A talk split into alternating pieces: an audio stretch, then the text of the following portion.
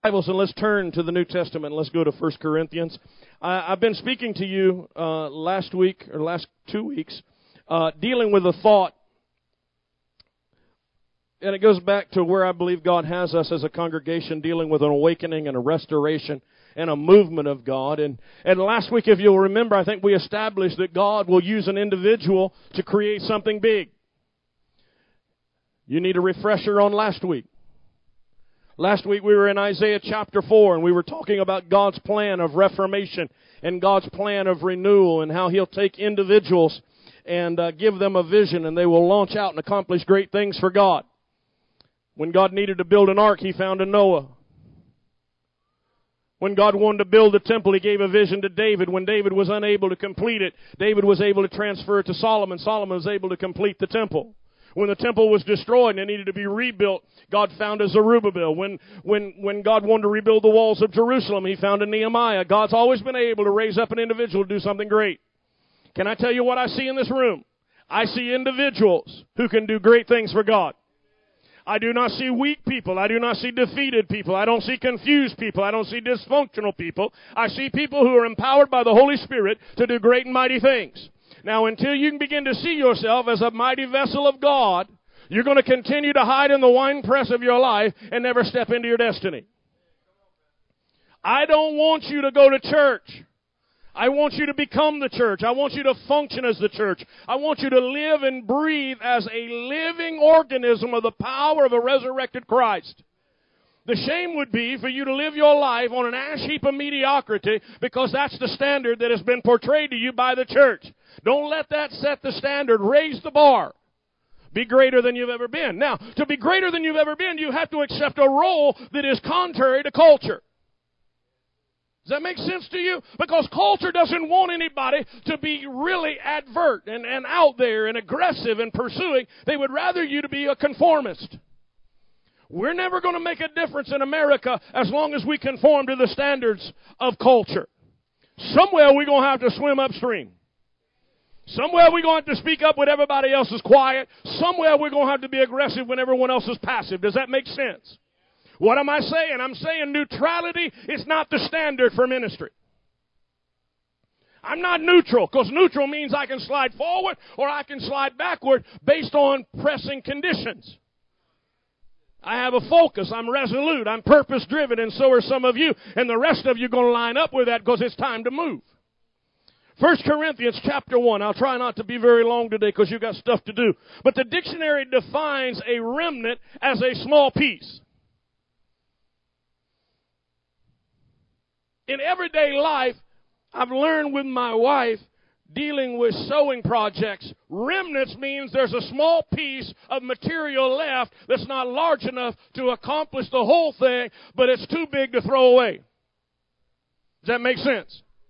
As a contractor, there are remnant materials that are left over after a construction project. And, and although they're not big enough to be the totality of something, they are worthy to save until you can get enough. Hmm, until you can get enough of them to do something with them. My father been in construction for 30 years. And if you've ever been in a contractor's barn, He had a 4,000 square foot barn packed full of what most people would throw away.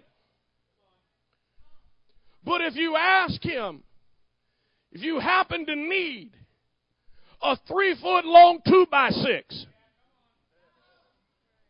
he said, Yes, son, over there, third rack over, up about two rows. And sure enough, once you cipher through his stacking, you could find exactly what you needed in multiple pieces of it. Why? Because most of us that have dealt with construction or sewing projects have the mentality it may be small, but it can still be significant. Can I tell you what the Holy Ghost is trying to say in this house? You may be small, but you're significant. You may not have it all together, but you're significant. You may have been through some dysfunction, but you're significant. Why? Because God can bring a remnant and put it with another piece of remnant and make something so beautiful that it's tapestry in the eyes of God.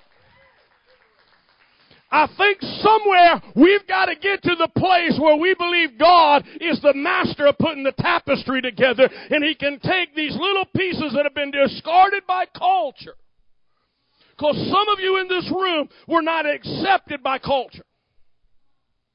Some of you have not been accepted by your own family.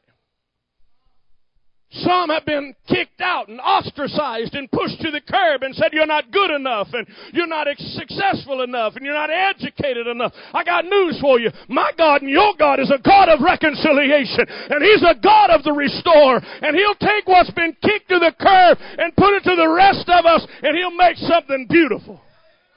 Hallelujah. I'm not what I used to be. Glory. But I know He's still working on me. Why? Because God's always had a remnant. 65 times, let me work this out, okay? 65 times in Scripture, God makes reference to the remnant in history. 65 times you say that's not all that significant. But every time God began to, to recreate and rebirth and awaken, He always had a remnant. He always had somebody that seemed discarded. And he'd raise them up out of that ash heap and he would position them and put a drive in them and a mandate on them. And they would come out of some place that nobody thought they belonged to come out of. And they'd come out being a voice and they'd be anointed and they'd be used of God. I got news for you. Some people have been overlooked your whole life. You've been overlooked. You've been discarded. You've not been welcomed. I got news for you. There's an anointing coming in the last days that's going to raise up people out of ash heaps and bring them to the place of power. And He's going to use you like you've never dreamed. You've got to start seeing yourself as God sees you and not see yourself as your mama, your daddy, and your grandmama said you were. I need to read something or I'm going to get hijacked. Ooh, glory. 1 Corinthians chapter 1. I want to read one verse of Scripture. God's going to do big things. One verse of Scripture, verse 27. Do you see it? Chapter 1, verse 1, verse 27. Are you there? What's it say? But, uh huh, but God. Can I preach from there? but God. But God what? That's all you need to know. Huh? That's all you need to know. But God. But God what? Chose. God has chosen the foolish things of the world to put to shame the wise. And God has chosen the weak things of the world to put to, sh- to shame the things which are mighty. But God. You know what makes you and I great? God. You know what makes us different than culture? God. You what you, ah, you know what makes me happy? God. Because everything else is fleeting. Everything else is temporal. Everything else is nothing that is substantial but God.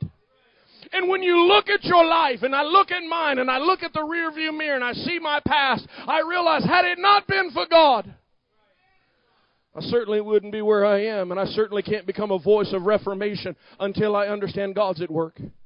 I don't know how much time I can take today, but I got confidence that uh, we got next week to keep working this out. Because I, I feel like it's very imperative that you understand what the characteristics of this remnant group of people are like. Because God's always been about a remnant. God's always been about restoration. God's always been about an awakening. And I think it's about time that the New Testament church of the 21st century realize what it looks like. Because we hear people talk about it talking about an awakening and a revival and a restoration and all these things. And, and unfortunately, it's become the monologue of the church. It's a monologue. It's a speech, but it has no power. It has no grip. It has nothing to, to, to substantiate transformation or change in our life. And I was reading these scriptures and it just came alive to me. But God has chosen what? Foolish things. Chosen foolish things to put to shame the wise. And God's chosen the weak things uh, of this world to put to shame those things that are mighty. And, and I look back at the Old Testament. I look at the things God did and what He used. He used some foolish things. He needs to preach a sermon, he's going to get a donkey. Come on, how many know that's unconventional? God wants to save a people. And, and rather than, than, than just translating them out of a pending flood, he gives Noah a mandate to build an ark for 120 years. He has to put his hand to a saw and to a hammer and to a nail. And God says, I'll furnish the material. And I'll furnish the blueprint, but you've got to do the work. I'm thinking, God, could you not found him a support group? Was there not a union? Was there not a contractorship? Could we have not used the enemies? Does anybody think those thoughts other than me? Could God have not used the enemies to build his own ark? No, he doesn't use his enemies. He doesn't use those who defy him. He finds a man. He finds a remnant. He finds an individual who is loyal and dedicated. And he said, here's what I'm going to do. I'm going to take what looks like foolish and bring shame. I'm going to take what looks weak, one man building an ark, and I'm going to bring all the culture to shame. I said, Dear God, how are we ever going to have a reformation a revival if all the church talks about is one person doing it? Because that's the mentality. We want God to do it, or we want a hotshot evangelist to come rolling in, and him be the prophet, and him be the preacher, and him bring the anointing, and we all want to sit back and receive. God didn't give me that word. Here's the word God gave me, and this is what I've got to work over the, out of, out of, over the next few weeks. Is God is individually selecting. Not based on quality, not based on, on expertise, not based on the fact you got through Bible college. God's looking for a remnant, a people that He can pull together to make a tapestry of what the church should look like in the last days. And he's calling black flesh and white flesh and rich and poor. He's calling together men and women who'd have absolutely nothing in common except Jesus Christ. We, some of us couldn't get along outside of the church for nothing because we have different values and we were brought up different ways and things that we're loyal to, they're not loyal to. But when you come to the house of God and you come up underneath one banner, it's not a religious banner, it's not a denominational banner, it's a cross that hangs between heaven and earth that represents represents the sacrifice of Christ. And we come to that cross and say, there we're equal. There we're, oh. There we are aligned together with one cause. We'll argue over many things. Disagree about a lot of things. Some disagree and they've been in the church of disagreement. I pastored the first church of disagreement once.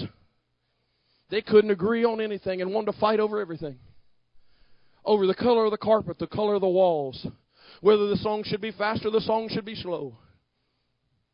And nobody went to that church, obviously, but I did. And, and, and in fact, I didn't just go to it, I pastored it. Pity. You can't, didn't, you can't get anything done. Because we don't understand that God is selecting uniquely from people just like you and I. We're average, yes, until we came to Christ. There's not an average person in this room. There's not an average person in this room. There's not an average person in this room. You may have been told you're average. You may have been an average student. You may have an average credit score. You may not be able to buy a house because your credit score. You may not have enough education to be able to do your your uh, your checking account efficiently. But I got news for you. That doesn't disqualify you. You may not be able to see straight because you have a malady in your eye. You may have physical infirmities, but that doesn't. Oh, I wish I had somebody. That does not disqualify you. You may say, but but I came from a family of divorce and I I came out of a bad situation. Yes, but you've been to the cross and to come to the cross changes everything. Least likely to succeed are some of us. Voted the least likely to succeed. Some of us weren't even noticed.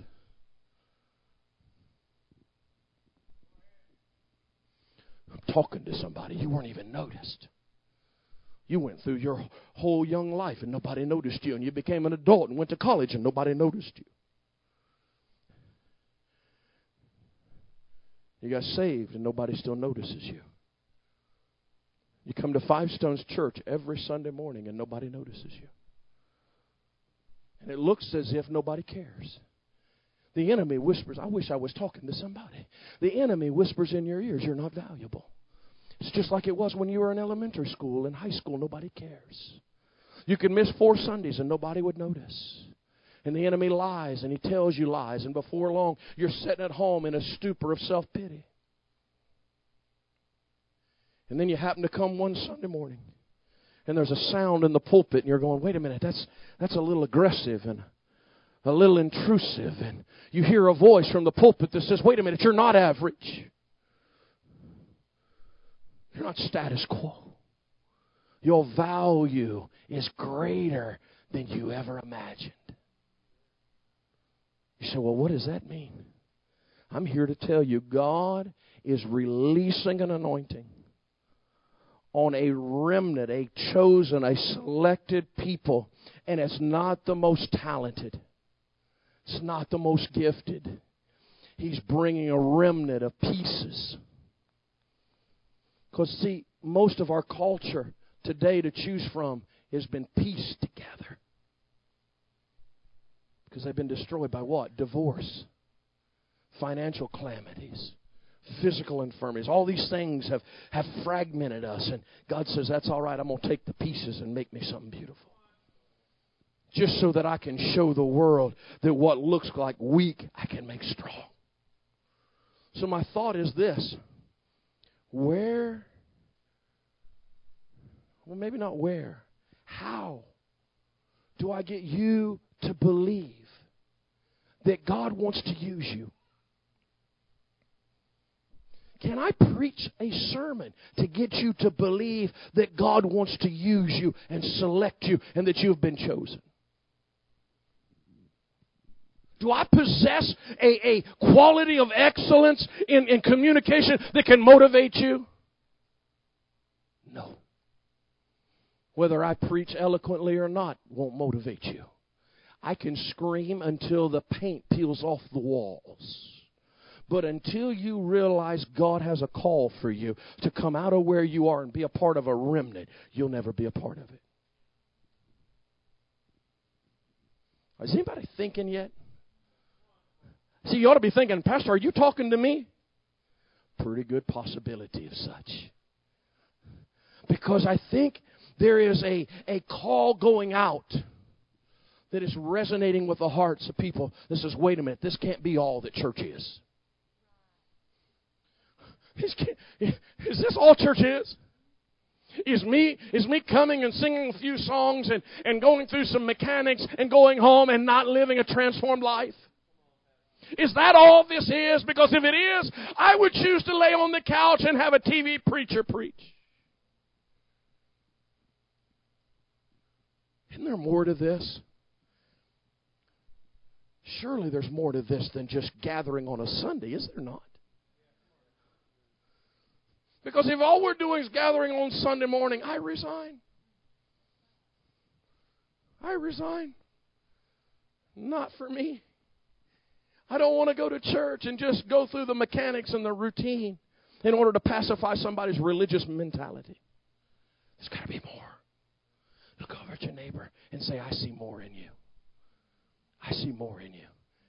I see more in you. See, some of you don't believe that even though you say it. You'll believe it for somebody else, but you can't read. You believe it for somebody else, but you can't believe it for yourself. You look at somebody and go, I, I see more for you. And you believe for them, but you can't receive for yourself.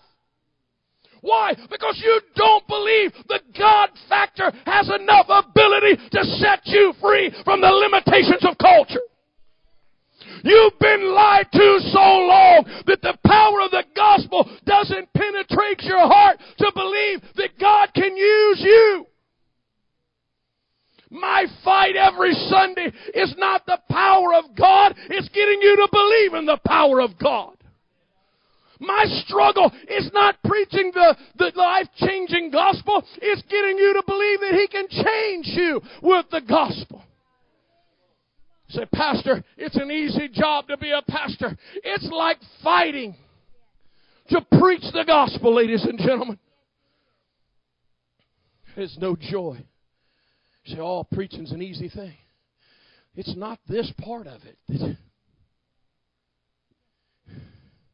It's the power that it takes through God to punch through every obstacle that stands in your way. You say, Why are you so passionate? Because you're living beneath your privilege. You're living beneath the calling. You're living beneath the mandate. You're living beneath the anointing. And if I don't say something, you will die with less than what God promised. And you may say that's acceptable, but as long as I've got a Bible and a microphone and breath in these weary lungs, I'm going to cry out, there must be a remnant that arises. You've got to believe God wants to use you. How long can you hide in a wine press saying, God, not? How long can you go to church and deny God wants to use you? How long you going to live according to the merits of your own success without acknowledging God wants to anoint and use you? God forbid. God forbid that we continue to go to church to mentally ascend to a place of understanding without having godly application. Did anybody hear what I just said? Stop going to church to mentally ascend to understanding. Most of you have been in church long enough, you've heard every sermon that could be preached. From greater men than the man that stands before you. But if there's no application and obedience and no transformation, you're just a consumer.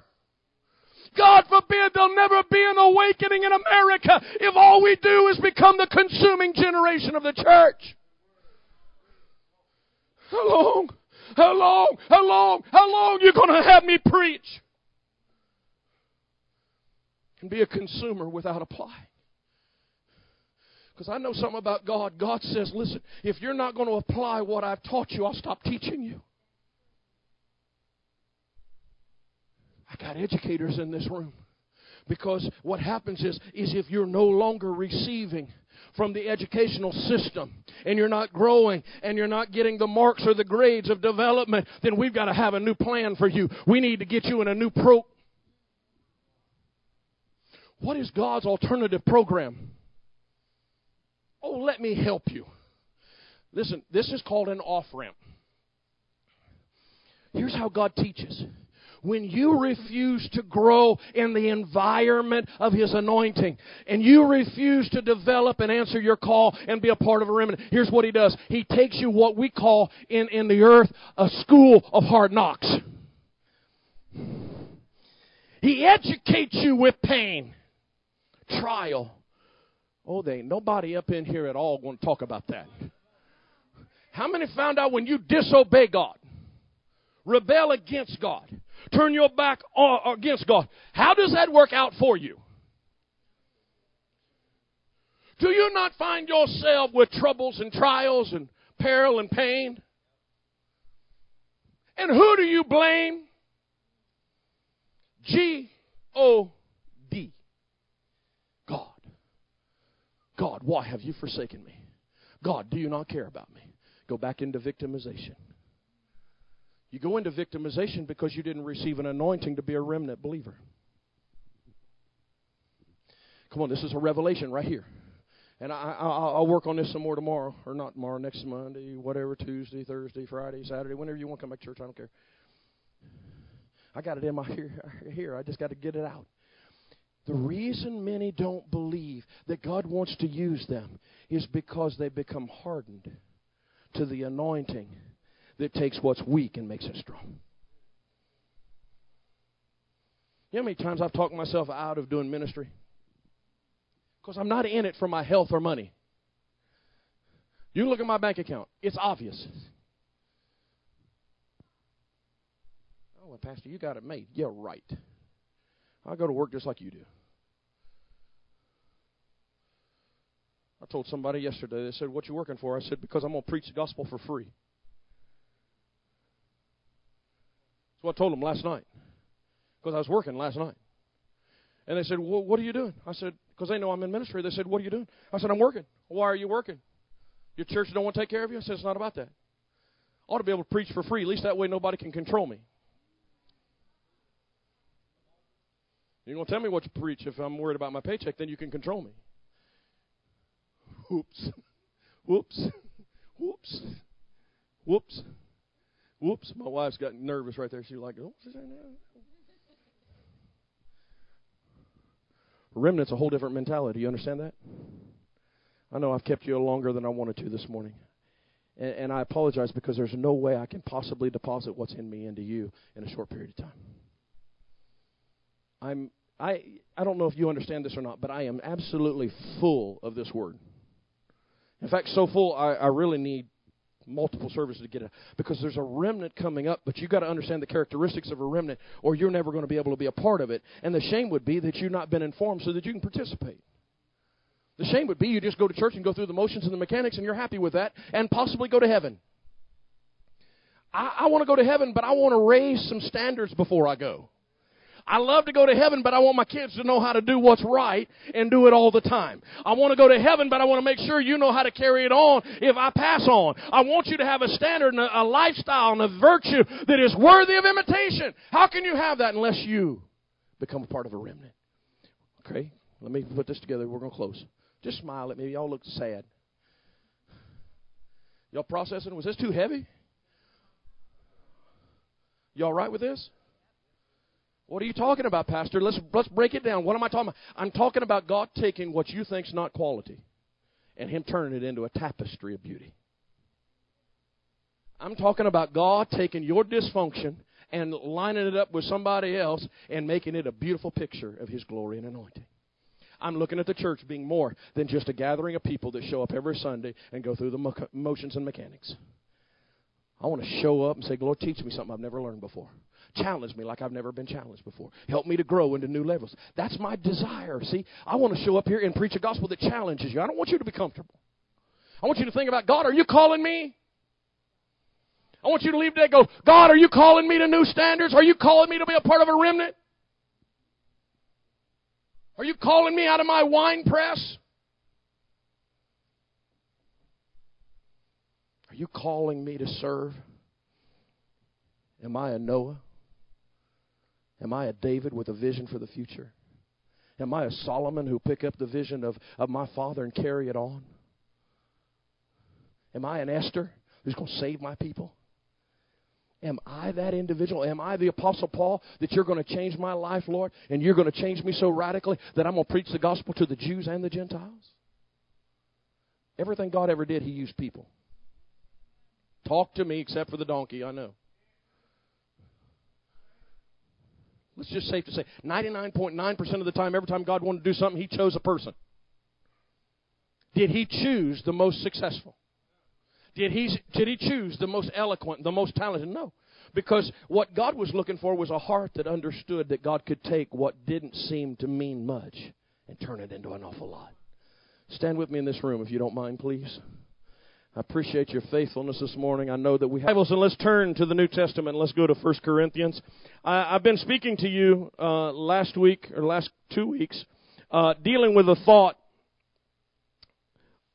and it goes back to where I believe God has us as a congregation, dealing with an awakening and a restoration and a movement of God. And and last week, if you'll remember, I think we established that God will use an individual to create something big.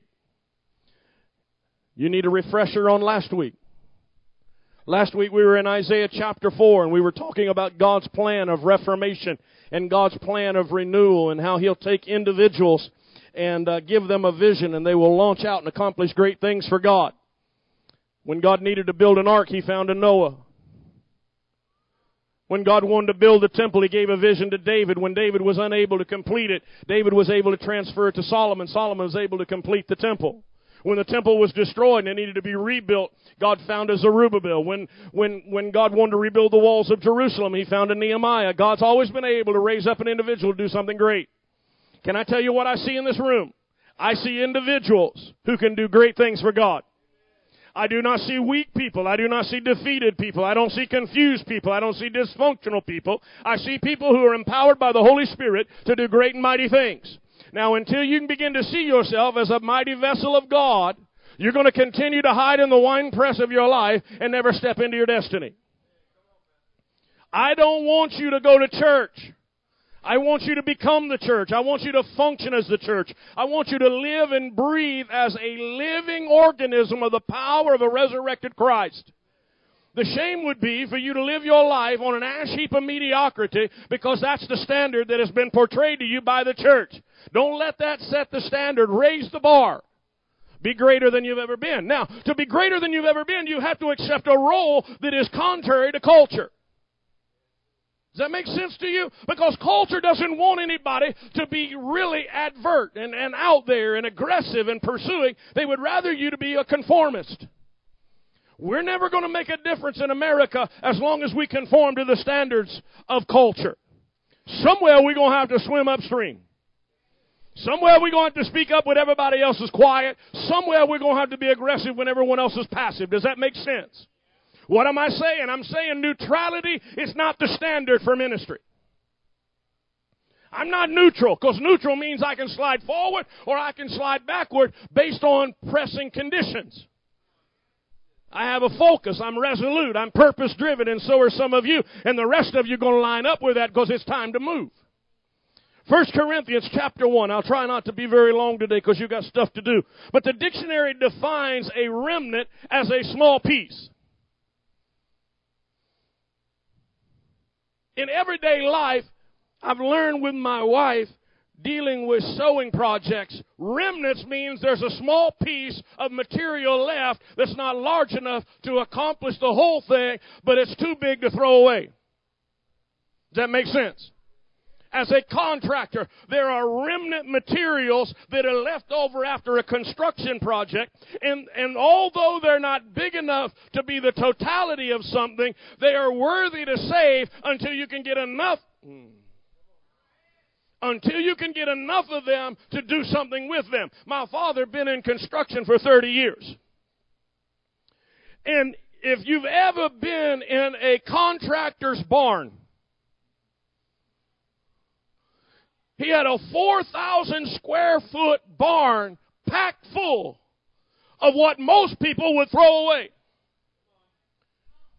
But if you ask him, if you happen to need a three foot long two by six. He said, Yes, son, over there, third rack over, up about two rows. And sure enough, once you cipher through his stacking, you could find exactly what you needed in multiple pieces of it. Why? Because most of us that have dealt with construction or sewing projects have the mentality it may be small, but it can still be significant. Can I tell you what the Holy Ghost is trying to say in this house? You may be small, but you're significant. You may not have it all together, but you're significant. You may have been through some dysfunction, but you're significant. Why? Because God can bring a remnant and put it with another piece of remnant and make something so beautiful that it's tapestry in the eyes of God. I think somewhere we've got to get to the place where we believe God is the master of putting the tapestry together and He can take these little pieces that have been discarded by culture. Because some of you in this room were not accepted by culture. Some of you have not been accepted by your own family. Some have been kicked out and ostracized and pushed to the curb and said you're not good enough and you're not successful enough and you're not educated enough. I got news for you. My God and your God is a God of reconciliation and He's a God of the restore and He'll take what's been kicked to the curb and put it to the rest of us and He'll make something beautiful. Hallelujah. I'm not what I used to be. Glory. But I know He's still working on me. Why? Because God's always had a remnant. 65 times, let me work this out, okay? 65 times in Scripture, God makes reference to the remnant in history. 65 times you say that's not all that significant. But every time God began to, to recreate and rebirth and awaken, He always had a remnant. He always had somebody that seemed discarded. And he'd raise them up out of that ash heap and he would position them and put a drive in them and a mandate on them. And they would come out of some place that nobody thought they belonged to come out of. And they'd come out being a voice and they'd be anointed and they'd be used of God. I got news for you. Some people have been overlooked your whole life.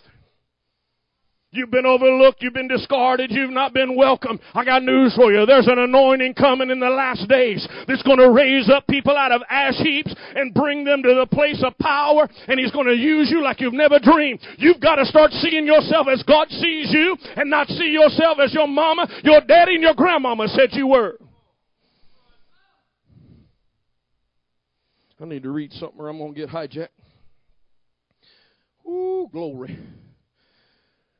1 Corinthians chapter 1. I want to read one verse of Scripture. God's going to do big things. One verse of Scripture, verse 27. Do you see it? Chapter 1, verse 1. Verse 27. Are you there? What's it say? But, uh huh, but God. Can I preach from there? but God. But God what? That's all you need to know. Huh? That's all you need to know. But God. But God what? Chose. God has chosen the foolish things of the world to put to shame the wise. And God has chosen the weak things of the world to put to, sh- to shame the things which are mighty. But God. You know what makes you and I great? God. You know what makes us different than culture? God. You what? You, ah, you know what makes me happy? God. Because everything else is fleeting. Everything else is temporal. Everything else is nothing that is substantial but God. And when you look at your life, and I look at mine, and I look at the rearview mirror, and I see my past, I realize had it not been for God, I certainly wouldn't be where I am, and I certainly can't become a voice of reformation until I understand God's at work. I don't know how much time I can take today, but I got confidence that uh, we got next week to keep working this out. Because I, I feel like it's very imperative that you understand what the characteristics of this remnant group of people are like. Because God's always been about a remnant. God's always been about restoration. God's always been about an awakening. And I think it's about time that the New Testament church of the 21st century realize what it looks like. Because we hear people talk about it talking about an awakening and a revival and a restoration and all these things. And, and unfortunately, it's become the monologue of the church. It's a monologue. It's a speech, but it has no power. It has no grip. It has nothing to, to, to substantiate transformation or change in our life. And I was reading these scriptures and it just came alive to me. But God has chosen what? Foolish things. Chosen foolish things to put to shame the wise. And God's chosen the weak things uh, of this world to put to shame those things that are mighty. And, and I look back at the Old Testament. I look at the things God did and what He used. He used some foolish things. He needs to preach a sermon, he's going to get a donkey.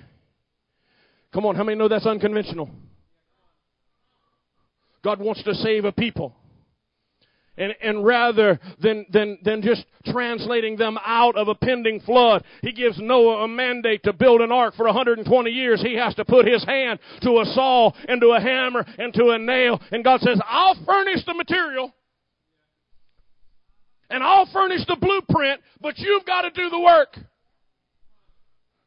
I'm thinking, God, could you not found him a support group? Was there not a union? Was there not a contractorship? Could we have not used the enemies? Does anybody think those thoughts other than me?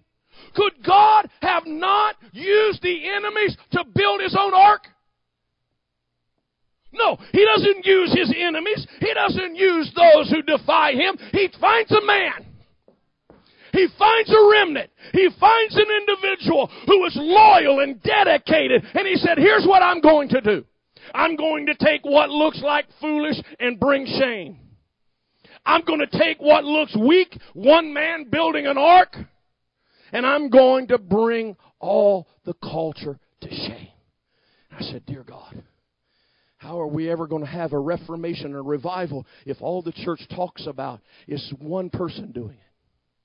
Because that's the mentality. We want God to do it, or we want a hotshot evangelist to come rolling in and him be the prophet and him be the preacher